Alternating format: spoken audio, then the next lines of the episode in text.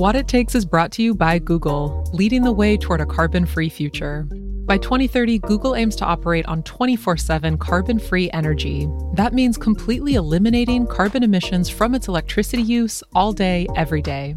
It necessitates policy change. It necessitates market intervention. And that necessitates coalition building. And that's what's different. Caroline Golin is the global head of energy markets and policy at Google. Later in the show, she'll describe the four policy areas that will drive rapid decarbonization of the world's grids. For more information on Google's zero carbon goals, go to g.co forward slash carbon free by 2030. I heard your kids destroyed your microphone. Yeah, it, literal destruction. My one-year-old, if you've seen one of these snowball microphones, they have these these tripods, and it's I guess it's fun to smash against concrete. wow, concrete! They made it outside with it. Impressive. Well, no, it's in the basement. Uh, okay. My my now new home, COVID home office, and the microphone has been sitting there until the one-year-old grabbed it. I'm Emily Kirsch, founder and CEO of Powerhouse. This is What It Takes, a show about the entrepreneurs making our zero carbon future a reality.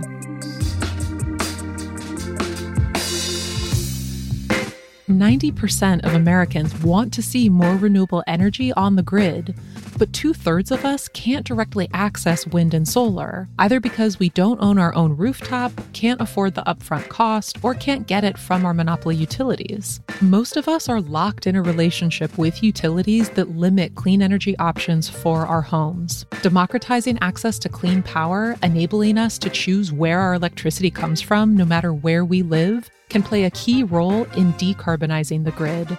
And that is where our guest, Kiran Bhatraju, comes in. And we started Arcadia to give everyone access to clean energy. It was as simple as that. This is a very closed, balkanized industry. And so the core idea was build technology to make it incredibly simple for anyone that pays a power bill to access clean energy. Kiran is the co founder and CEO of Arcadia. Arcadia is a service that connects people across the country to solar and other renewable energy projects. Virtually anywhere in the country, anyone can sign on to the platform and subscribe to Community Solar or buy zero carbon power. The company's mission is to make these subscriptions as simple, transparent, and equitable as possible, and to decarbonize grids as quickly as possible. We are a software business that looks more like a marketplace in energy. Really, the biggest part of the business today is community solar. So we work with dozens of developers who build large multi megawatt projects and we're able to bring that cheaper, cleaner energy to consumers. The customer doesn't have to do anything, which is a very unique thing to say in energy broadly. It is guaranteed to be cheaper than the utility account. Today, Arcadia has hundreds of thousands of customers in every corner of the country. And in mid September, the company closed a $100 million Series D funding round. It will use that capital to expand community solar options and help people make clean energy decisions. The idea for Arcadia that everyone should have easy access to 24 7 carbon free power was rooted in Kiran's upbringing in the heart of Kentucky coal country. You'd look, you'd drive through the highways and look at the mountains, and it would be mountain, mountain, blown off, mountain, mountain. And you still see that all the way through West Virginia and Eastern Kentucky. Kiran grew up with the coal industry all around him. Some of the influence was positive Little League sponsorships, town services from taxes, lots of jobs. But the destructive side was also visible blown up mountains, poor water quality, sickness. There were times near the end of high school where the water wasn't drinkable for days and in surrounding counties. In Martin County, you still can't drink the water today. My dad treated black lung patients. Coal was everywhere. In the decades since Kiran left Eastern Kentucky for college, he's watched towns across Appalachia get hollowed out as the coal industry shrinks. It has left communities with a stark choice about how to diversify their economies and what energy sources will fuel their lives moving forward. Everyone might assume that you know people in, in these parts of the country are, are just in love with coal, which is not the case. It, it definitely, especially more recently, like there's such a clear understanding that all communities in especially Eastern Kentucky need to transition, need to find what's next, need to have a diverse economy. That narrative just gets lost a little bit, and um, people tend to think it's just a, a monolith. Kiran is building a vision for the zero carbon economy that will benefit everyone everywhere, including the places where it seemed like coal would be king forever. I spoke with Kiran about his own transition from entering politics to authoring a book to raising over $180 million for his entrepreneurial vision. We talked about the anxieties and exhilaration of building a company, along with the ever present data and challenges that Arcadia contends with in the electricity business. We started with his childhood in Kentucky.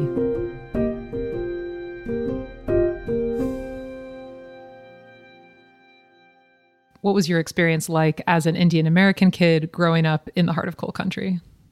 Yeah, it was it was definitely different than maybe other um, brown kids across the U.S. So so Pikeville, it was a town of six thousand. It's in this hamlet, you know, cut in between the mountains, right near the border of West Virginia. You know, it was known actually for the second largest landmass movement behind the Panama Canal is is in my hometown.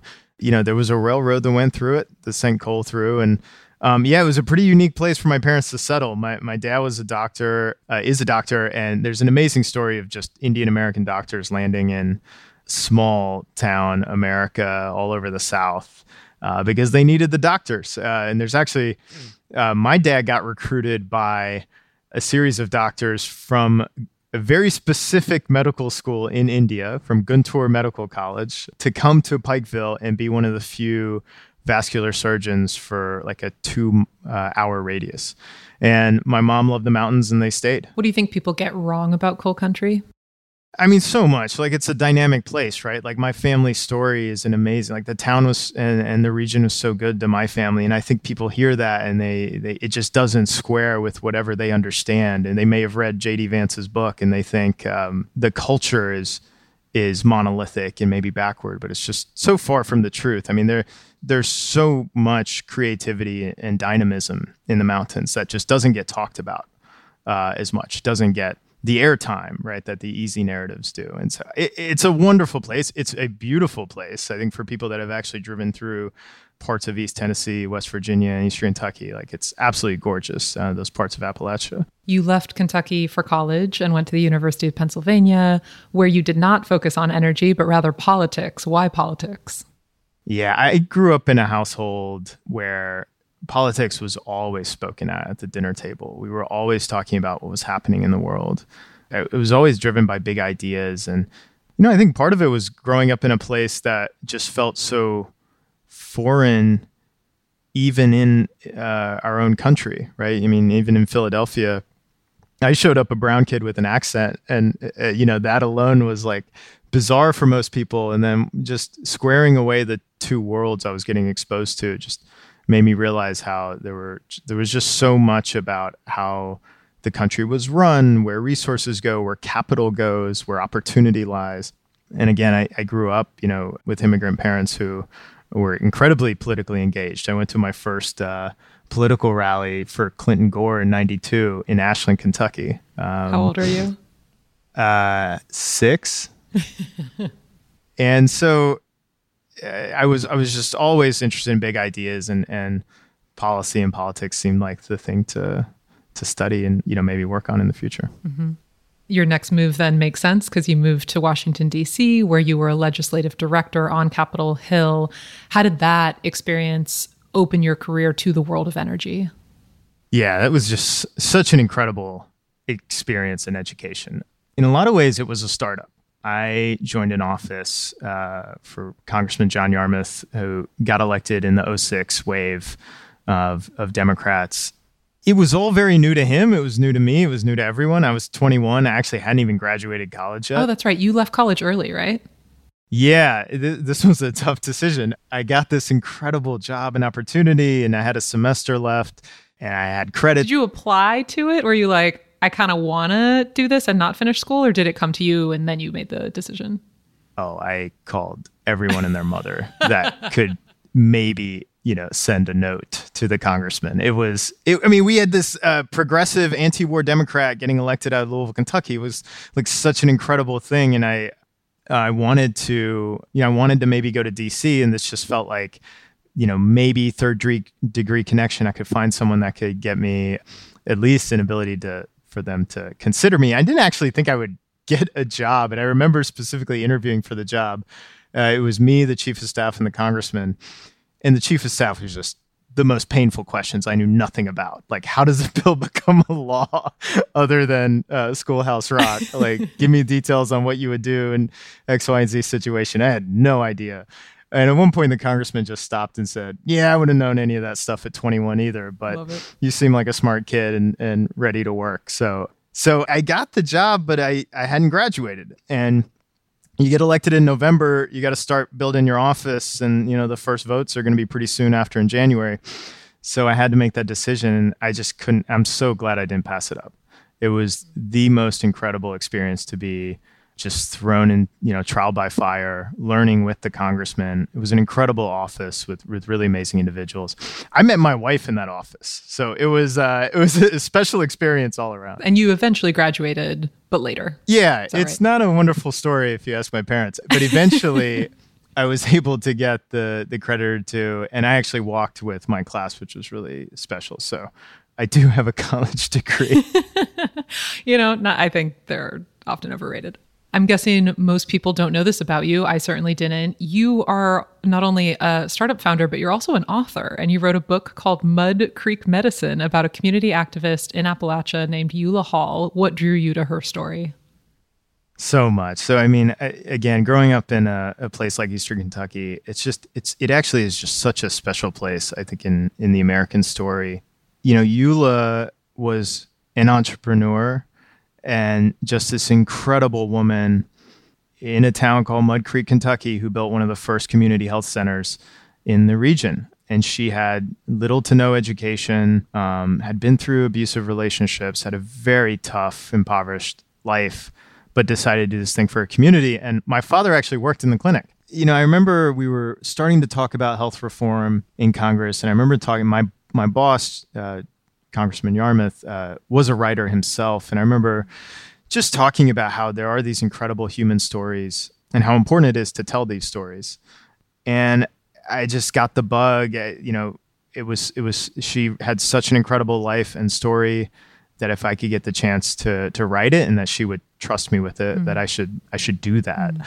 She had actually sued a few people who tried to write a movie about her life, but it was again a lot of the stereotypes of like you know foaming at the mouth, running around without shoes on type thing. And you know the thing is, I actually knew her, my family knew her, and so yeah, it was an incredible experience and very lonely at times. But I'm so glad that that's out in the world, and I still. Eula actually passed away recently, sadly, but I, you know her life now I think is cemented and I'm glad that story can can live on. She has inspired so many people in the region. And so mm. it's a, it, it was a, for a long time I thought I could be a writer, and I learned how difficult that actually is. But so you decided to be a startup founder instead. yeah, you know, it, a lot of this story might just sound like masochism, but yeah, it's uh, it all these things, you know, even working in the congressman's office, they all felt like very new things that I was throwing myself into. And I think that was exciting. Speaking of new things, you made the pivot from politics and writing legislation to writing a business plan and starting a company in energy. Where did the idea for Arcadia come from? Uh, what were the macro trends that were enabling you to feel like this is a good idea? Yeah, so I left the hill.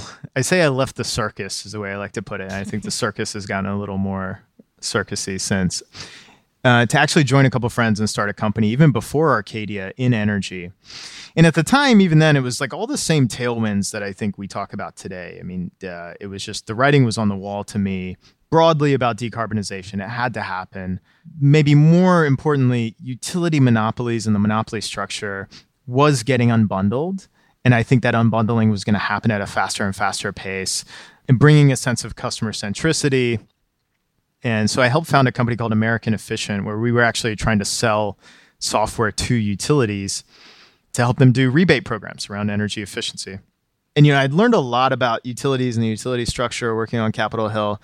But until you try to sell them something that they that is just not part of their business model, do you really understand like the incentives for a business that lives on return on equity, is focused on the regulator doing something for the consumer, is not necessarily where a lot of attention gets paid or where uh, money goes. And so it was a it was a painful education, super exciting because we were starting something new, and and I was learning a ton about building a business, but you know learned a lot about sort of the limits of the that unbundling and, and that change in the system coming from the incumbents. And we eventually uh, actually had a business where we would capture energy efficiency savings and go straight to capacity markets, which I think you're seeing a lot of innovation around today. Um, but uh, you know, ended up selling that business. Got the idea for Arcadia, where it was it was the same tailwinds, the same broad ideas around getting closer to the customer, decarbonization, choice, access. You know, how do we unbundle the utility? And I wanted to do that in a more direct to consumer fashion. I think I was seeing a lot of what was happening across different sectors, specifically fintech, where you had an incumbent, but you had new entrants that were building a new model, going direct to consumer, understanding that customer, giving them the things that they never had access to, which is so much more important in our sector, in my opinion, because of the world being on fire. And it, it was the idea of using software to unlock that. I think one of the big things from the early days of the company that uh, was sort of the core insight, but it just becomes more apparent day after day is like the customer may not be so important to utilities and utility executives in the way they think about the business and how they make money. But it's such a big lever to shift markets because that same consumer can take an action to do something like community solar and that same consumer can go and talk to the regulator to say that they want more open markets and they want choices and they want ev charging et cetera et cetera. And you know that's the lever that we're pulling on right is can we engage customers to make this change happen faster? And that was sort of the core insight and idea. What was the original business model for arcadia yeah, it hasn't really changed since the beginning. I would say the way we monetize has evolved, but from day one, the idea was we were going to build software to manage the thing that almost everyone does in America, as my COO Kate Henningsen likes to say. Um, death, taxes, and power bills. It's the three things that we will all have uh, for our entire lives. So we wanted to take over that behavior and that thing that everyone does, which is pay a power bill. And the financial connectivity was super important. It was sticky. It allowed us to deliver new products. But the data that we could pull out of the account, how you were using energy, whether you were moving or not, did you pay your power bill on time, all those things were incredibly important.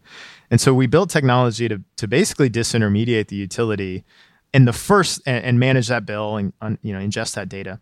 And the first product we monetized was a renewable energy certificate. It was a very simple, you know, it's not commodity in the traditional sense, but it is a sort of you know paper offset in some respects that you could buy and retire. And this is what the Fortune 1000 were using to to claim clean energy, right? And so that was sort of the first way we monetized the platform, and it was incredibly exciting because we had customers everywhere in all 50 states. And I think one of the most important decisions we made early on in, in the company's history was, you know, we weren't just going to focus on PG&E. Uh, we weren't just going to focus on uh, Con Edison. We built it for Louisville Gas and Electric and Entergy and, uh, you know, every major investor-owned utility. And uh, I'm so happy we made that decision because the breadth of our network – I think is what makes us so valuable today. But we were able to give customers in Georgia and Tennessee and Kentucky access to renewables when they just never had any options. And that is something I'm really proud of. Coming up, Kiran gets an investor to write a check. Then he gets a very uncomfortable call at the airport. First, a word about our partners. What It Takes is sponsored by Google, leading the way toward a carbon free future. At the top of the show, we heard from Caroline Golin, Global Head of Energy Markets and Policy at Google. My job is to coordinate all of our, our global strategy with our local execution. Google wants to decarbonize the world's grids. Cheap, zero carbon energy is making that possible. But we can't do it without rethinking the policies that guide electricity markets. It's about fundamentally committing to the changes in the policies in the marketplaces that we need to make sure that everyone can have access to clean energy. Caroline sees four critical areas where policy needs to change. The first thing we need is, is major market reform. That means expanding large regional wholesale markets and creating market signals that allow all forms of clean energy to compete. The next is reforming the way we approve and build transmission lines. We have some of the most advanced and critical infrastructure in the world, and our grids can't talk to each other. The third is data transparency. We need to be able to access our data. We need better analytics around the grid. And the fourth is promoting new zero carbon tech through government incentives and R&D. To really invest in those next generation technologies that are going to be critical to go to zero. Google is working with policymakers, regulators, and other companies to reform our grid policies to make 24 7 carbon free energy possible everywhere. That's what gets me excited about this industry is that every year I see the bigger problems the more complex problems, and I see the number of actors working on them growing. If you want to get inspired by the challenge of getting 24 7 carbon free energy by 2030, visit g.co forward slash carbon free by 2030. What It Takes is also brought to you by Nextracker. With trackers and controls based on machine learning technologies, Nextracker builds connected solar power plants that keep getting more intelligent. Solar is quickly becoming the cheapest form of electricity on the planet, and Nextracker's technology helps developers lower their costs and boost energy yields. Nextracker is also committed to increasing diversity within our solar workforce, working with Renewables Forward, Solar Energy International, and the Clean Energy Leadership Institute. Nextracker is educating and training the next generation of clean tech professionals, people from all backgrounds. If you want to learn more about Nextracker jobs, visit nextracker.com forward slash careers. What was the most difficult thing about getting Arcadia off the ground when you were getting started? I mean, there were so so many things about going and trying to build software on top of an incumbent. You know, first of all, people just didn't really understand what we were doing. So when we were fundraising, they there were still so many people that were like, "Oh, but the power bill it works," and I'm like, "No, it's dirty." Actually, yes, the lights might come on, but it's it's it's uh, polluting our air and water. And so there was still eh, back then, and I, I think it's changed dramatically, but like the people didn't really understand that value prop or that consumer that would actually want that. I think second, uh, something that still persists to this day is the data in this um, sector is so siloed and and stovepiped, right? Like the data we can get from a customer in Florida Power and Light's territory versus a customer in Con Edison is so dramatically different. Some of them have smart meters, some of them don't. Some of them have smart meters and it's not even published to the consumer. There's just so much variation. And we still deal with this today. The data can be really ugly. It can be it can be riddled with errors. And that's part of what we do is we normalize this data because we have data points across the entire country but that was really i think there were times in the early days where you know we'd look at bills and they wouldn't make sense. We had utilities that were billing on like sometimes they'd bill on a 30 day cycle then they just decide to do 48 days and it, it, these there were so many of these issues that we've had to normalize. And in the early days i remember thinking it would be like maybe an existential problem that the data is so you know so poor I can imagine that challenge may have contributed to it being difficult to raise capital, especially in 2013, 2014, when you were out raising your seed round. It was at a time when venture capitalists were pulling back in a pretty extreme way from the industry. What was your experience like raising that $400,000 seed round? Yeah, it wasn't easy. I think we've been blessed in our history to have some investors with real conviction Dustin Rosen at Wonder Ventures wrote one of the first checks with Tom McInerney, and they, you know, that was like a PowerPoint and an idea. And so we really struggled. Actually, there was a friends and family round that was about 250k, and I remember just talking to so many people, and you know, getting all this pushback, or you can't build this, or no one's going to go for it, or the long-term vision that I was selling, which was sort of all energy services wrapped into a single bill you know some people can wrap their heads around.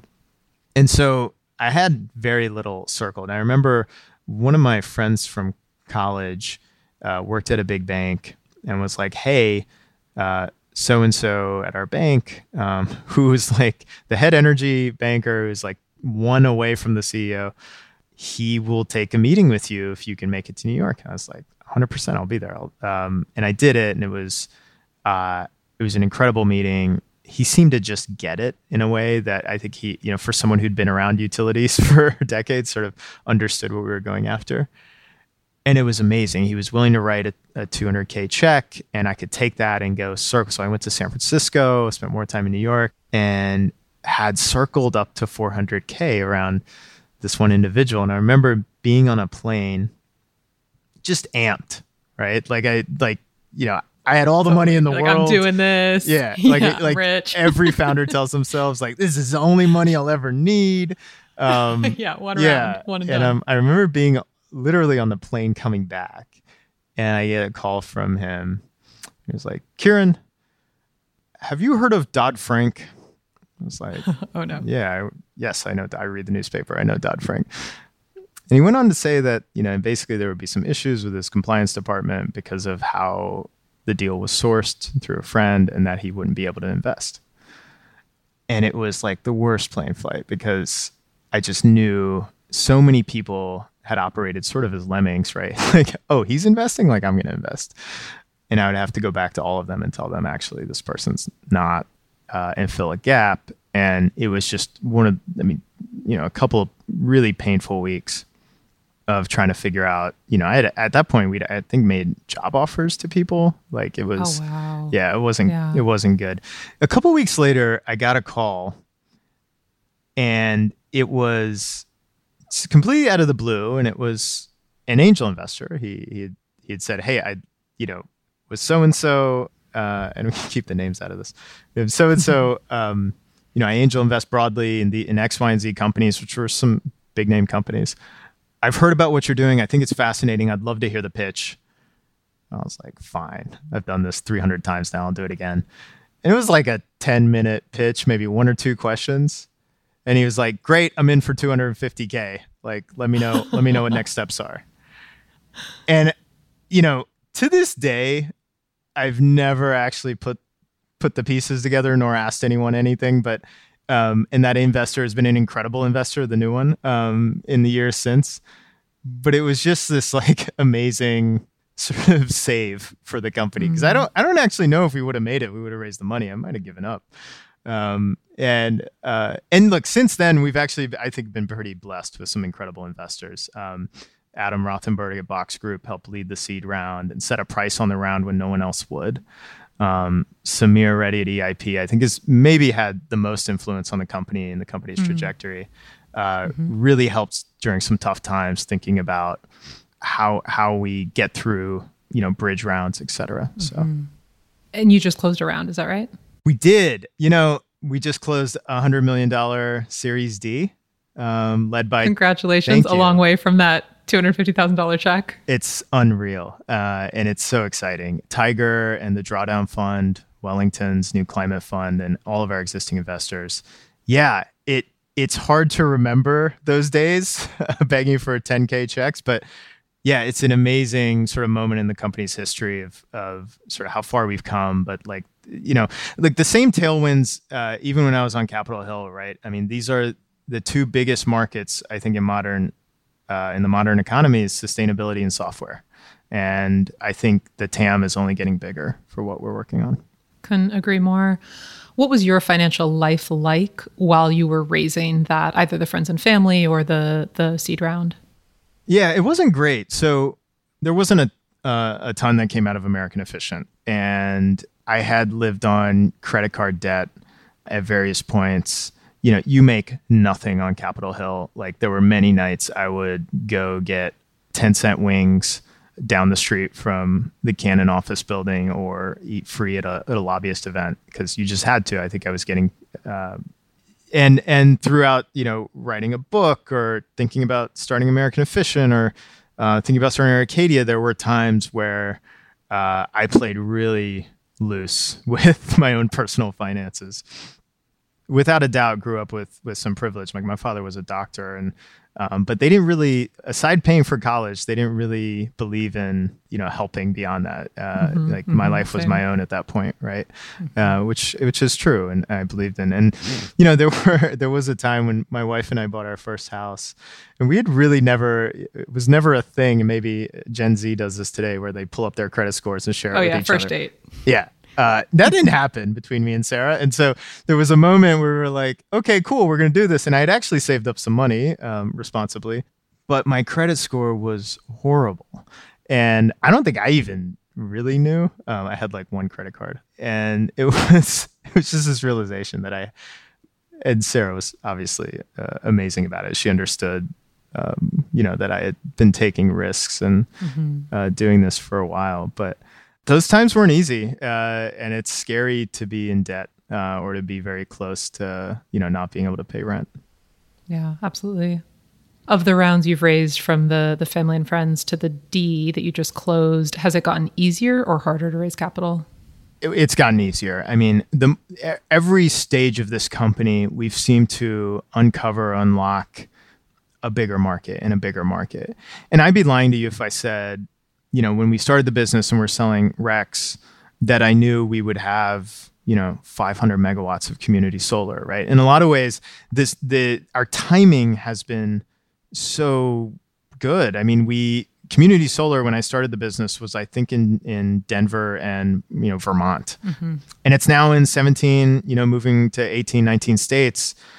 It's such a fast pace. It's one of the fastest competitive energy trends in the US and we just happened to be in the moment with the right product because we own billing and we could understand data and we had something really unique to bring to the customer. And as we get more into we're developing products for specifically for an ev customer for customers with you know smart products behind the meter and in the home. And you know i had these ideas when we started the business. I knew that if i had the bill and data that there was that was the platform to to you know launch into all sorts of energy services but it was hard to predict so i mean to your question like it got easier because i think the tam grew the the market and the unbundling of the market is happening at a faster pace. And frankly, like we were, we had just been building so much value. Uh, we've been growing our customer base, also growing revenues, but the value in the data and the billing system, I think, is paramount. And that moat, uh, I think, mm-hmm. is is you know been the reason we've been able to raise more and more capital.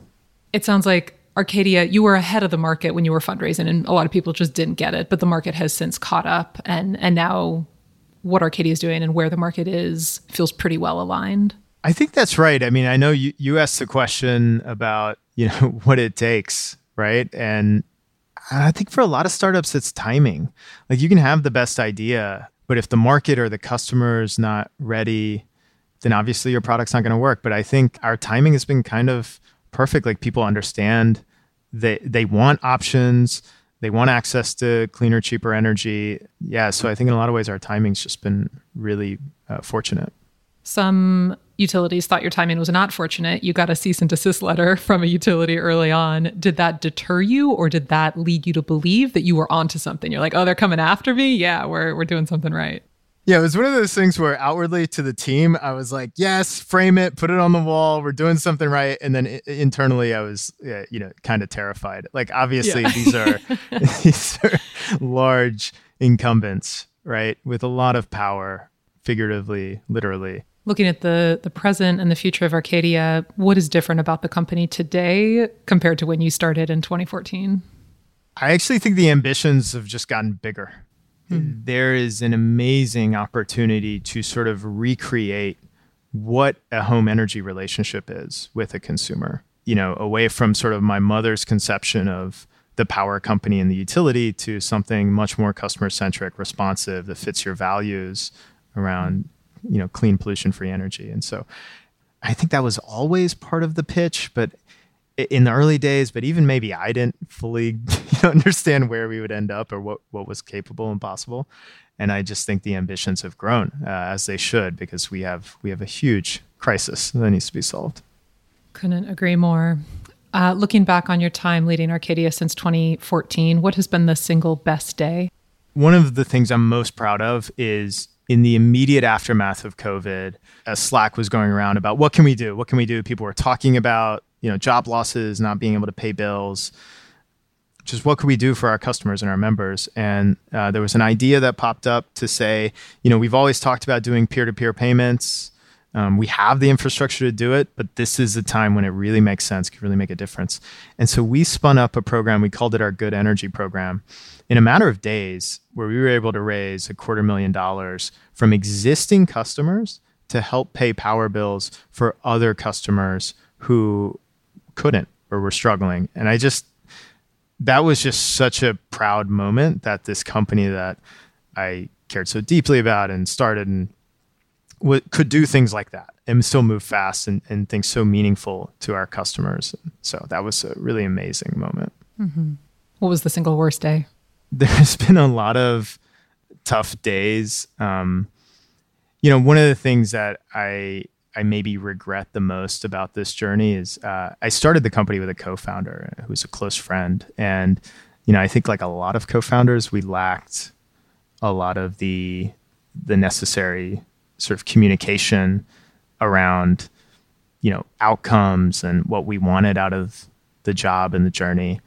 And uh, and you know he's no longer with the company, but I think not being able to have the right relationship going into a, a co-founder relationship into starting a company was um, pretty tough.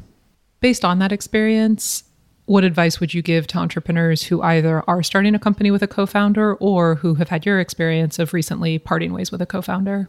Yeah, I just think being very upfront and honest about expectations and outcomes, right? This is it is a marriage, right? As a lot of people say. But it's also it can be a very long journey, right? I mean, I mean most startups that persist, right? It's it is a long journey and there's lots of ups and downs. And I think just having like a clear sense of, you know, what roles do you want to play? What outcomes are you hoping to get and you know what do you want out of the journey i think those are really important and i think they're really hard conversations to have mm-hmm, mm-hmm. agreed everyone who we've had on what it takes has been within months weeks days or hours of shutting their doors how close has arcadia come? It's definitely been weeks. I mean we we always and it's always incredibly scary even when it's months mm-hmm. right? Um or quarters.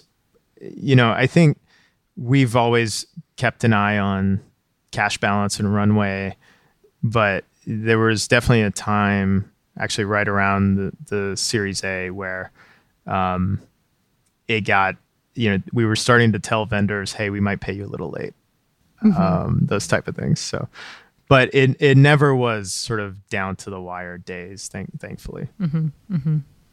But you said weeks. Yeah, definitely weeks. Uh, weeks where you know we do daily planning about what if scenarios. But I I know founders who've been much closer to you know significant layoffs and things like that, and luckily we haven't. How has your leadership style changed as the company has grown? I think like a lot of founders early on, I might have been a bit more micromanaging. I mean, as a founder, you have like sort of a, a sense of what you want to do, what you want to put out in the world, how it should look and feel and interact with customers.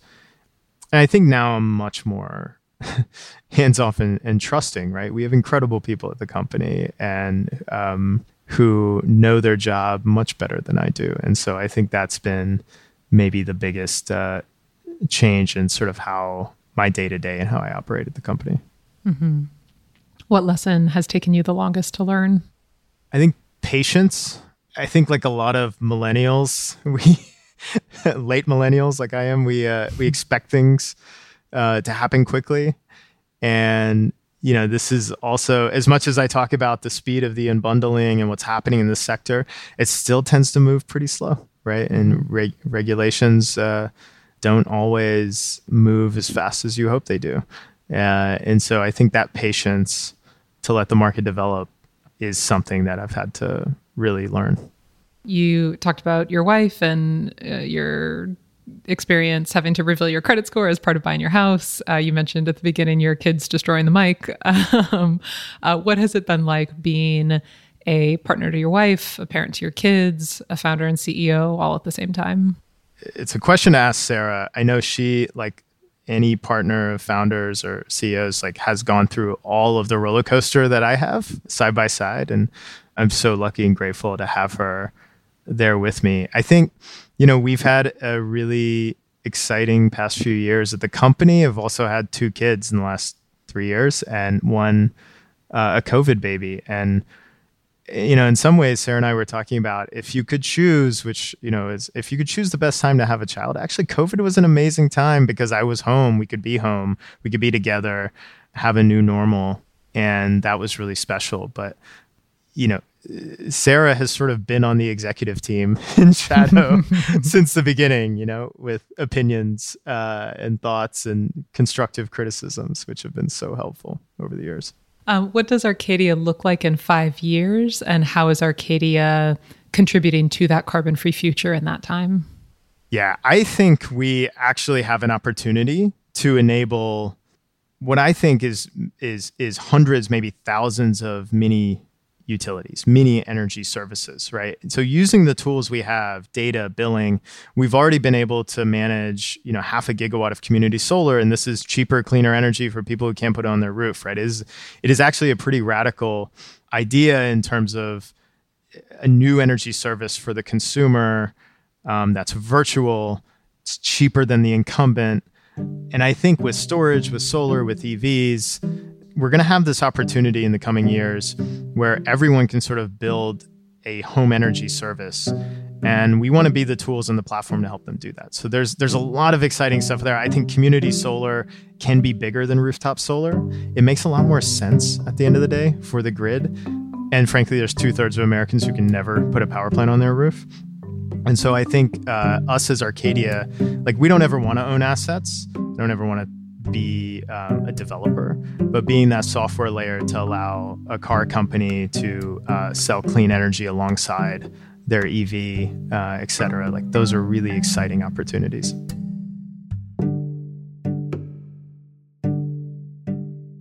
We are going to move into our high voltage round. As you know, these are quick questions, quick answers, starting with Kiran, if you were going to be an animal, what animal would you be and why?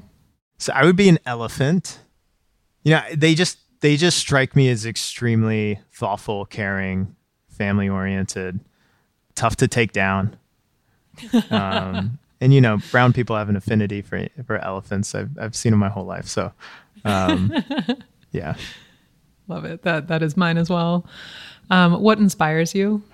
My team, the work they do, pushing this organization and, and building new products and innovation in a sector where there's not a ton, uh, there hasn't been a ton. It's just really exciting to see. If you had to start a new career tomorrow, what would it be? I'd be a writer. Um, it may have been a very painful experience, but I will say, like putting that product out in the world, I think was is still so meaningful to me. And at the time, I also had this idea that you know people who write, artists, writers, they shift culture that can mm-hmm. shift mm-hmm. you know our world and how we how we operate and so i think it's really meaningful and if i was maybe better at it uh, i'd be doing it other than yourself to whom do you attribute your success my father he you know like a lot of immigrants they're basically op- entrepreneurs themselves. They just would have never thought of it. I had a conversation with him recently, which I just never put together that, you know, he had his own private practice as well. And like that was like a company. He had to like do marketing, right? and like all these things we just never spoke of. But he is just the hardest working individual I know. And it's just incredibly inspiring to see what he's done in his life and what he continues to try uh, new things and do. When have you failed? Uh, like four or five times a week uh, on average. but I would say like I think every founder fails a few times over. I think like I was saying earlier, like not being able to manage the co-founder relationship uh, well was a big failure. Early on, we could have done a lot more to push around data with more active engagement with regulators and utilities around smart meter data. And so, you know, it's almost a scandal how much how many dollars taxpayers have put into the smart meters that have been installed in homes, but the lack of like fidelity or access to that data to do anything with it. Mm-hmm. And so, you know, it's something we're working on now, but uh, something I kind of wish we would have done from day one. What's the best investment you've ever made? uh, on a personal level, it's my partner and Sarah, and she's just been such a rock. I was the first investor in a company called AppHarvest that's building the largest greenhouses in the world, uh, indoor greenhouses. And I, I think of it actually as a climate investment. How do we feed the world and do it with 90% less water, without pesticides, you know, using renewable energy? It's a super exciting company based in Kentucky um, that I'm really, really proud of. What is something that you thought was true that you no longer believe? I think related to energy, I was one of these people that was really anti nuclear for a long time when I was working in Congress and beyond. But I'm, I think today fully understand the need to have, you know, a technology we already have that could help us decarbonize faster eh, that, you know, needs to exist, whether it's small, modular, nuclear. But as I think you've seen recently, like once a nuclear plant goes down, the carbon emissions skyrocket, right? And so uh, I think I've I've really changed sort of my mind on what the grid mix could look like uh, in a 100% clean future. When are you your best self? On the weekends with my kids, where I really try to put the phone away and shut down and just be with them where their their world is you know they know nothing about what daddy does right they and they and they may not because their memories don't really get made until six seven eight and they're still three and one and so it's really just a special almost alternate world that it can be in with my kids what is your worst trait? I think it's that lack of patience, whether it's, you know, us shipping product or how fast the market's moving. Uh, something that I think I've had to work on is patience. If you could change one thing about the world, what would it be? I think there's just a lot of cynicism right now. I feel like we've been we've been able to accomplish so much as a country because we're go through you know we we have incredibly hopeful cultural moments and I just feel like we're especially in the climate world, there's just a ton of cynicism that we can't get out of the mess that we're in. I think it's an easy thing to fall back into, but constantly battling that cynicism and being more hopeful about our futures. If there was just one person who was going to hear this podcast, who would you want it to be? My dad. What is your best quality? I think I have a, and this may be because I was grew up a brown kid in Pikeville, an amazing uh, ability to relate to people relatively quickly and sort of understand where they're coming from. I'm gonna empathy. I think I have a lot of empathy for different people's plights and where they're coming from. Finish these sentences for me. Companies fail because timing. I think timing can be everything. If you really knew me, you would know. I love country music. Um, and a lot of people can't believe that I am a huge fan of late 80s, early 90s country, and then more recently, Sturgill Simpson, Tyler Childers, those type of folks. Success is in the eye of the beholder. Success should be thinking about something bigger than yourself, and that's maybe most important. If I could have done one thing differently, I would have. I would have raised a lot more money yeah, earlier in the company's life cycle because of all of the opportunity we have in front of us. Mm. Do you think you could have? I think at the Series A and B, we, we definitely could have. Got it. If the world knew me for one thing, it would be spending my life trying to make a dent in the universe. I'm most proud of my family. Last question To build a successful startup, what it takes is amazing people um, and a lot of luck. awesome. Kiran, this concludes this episode of What It Takes. Thank you so much for joining. Really admire you and what you're building and just appreciate you joining us. Thank you so much, Emma. I feel the same way about you and Powerhouse.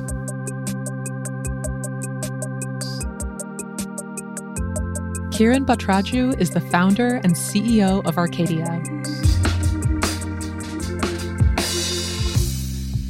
Join us for news stories each month of founders who are building a carbon free future, their upbringings, their risks, their failures, and their breakthroughs that are transforming our world. Before you go, would you take a few seconds to leave us a review? We read all the reviews and we will select our favorite of the new reviews to read on our next episode. I want to thank Google for their support of the show. Find out how Google is accelerating the deployment of next generation clean energy with its 24 7 carbon free goal. Learn more by following the link in the show notes. What It Takes is produced by Powerhouse in partnership with Postscript Media. Powerhouse is an innovation firm that works with leading global corporations to help them find, partner with, invest in, and acquire the most innovative startups in clean energy, mobility, and climate. Our fund, Powerhouse Ventures, backs founding teams building innovative software to rapidly transform our global energy and mobility systems. You can learn more about Powerhouse at powerhouse.fund, that's powerhouse.fund, and follow us on Twitter at Join Powerhouse and at Emily Kirsch. Also, we are hiring. We're looking for a vice president, a head of business development, and an innovation analyst for our innovation firm. To learn more, you can go to powerhouse.fund forward slash careers. Our executive producer is Stephen Lacey. Our producers are Dalvin Aboagye, Rye Story Fisher, and Emma McDonough. Sean Marquand mixed our episodes and composed our music. I'm Emily Kirsch. This is What It Takes.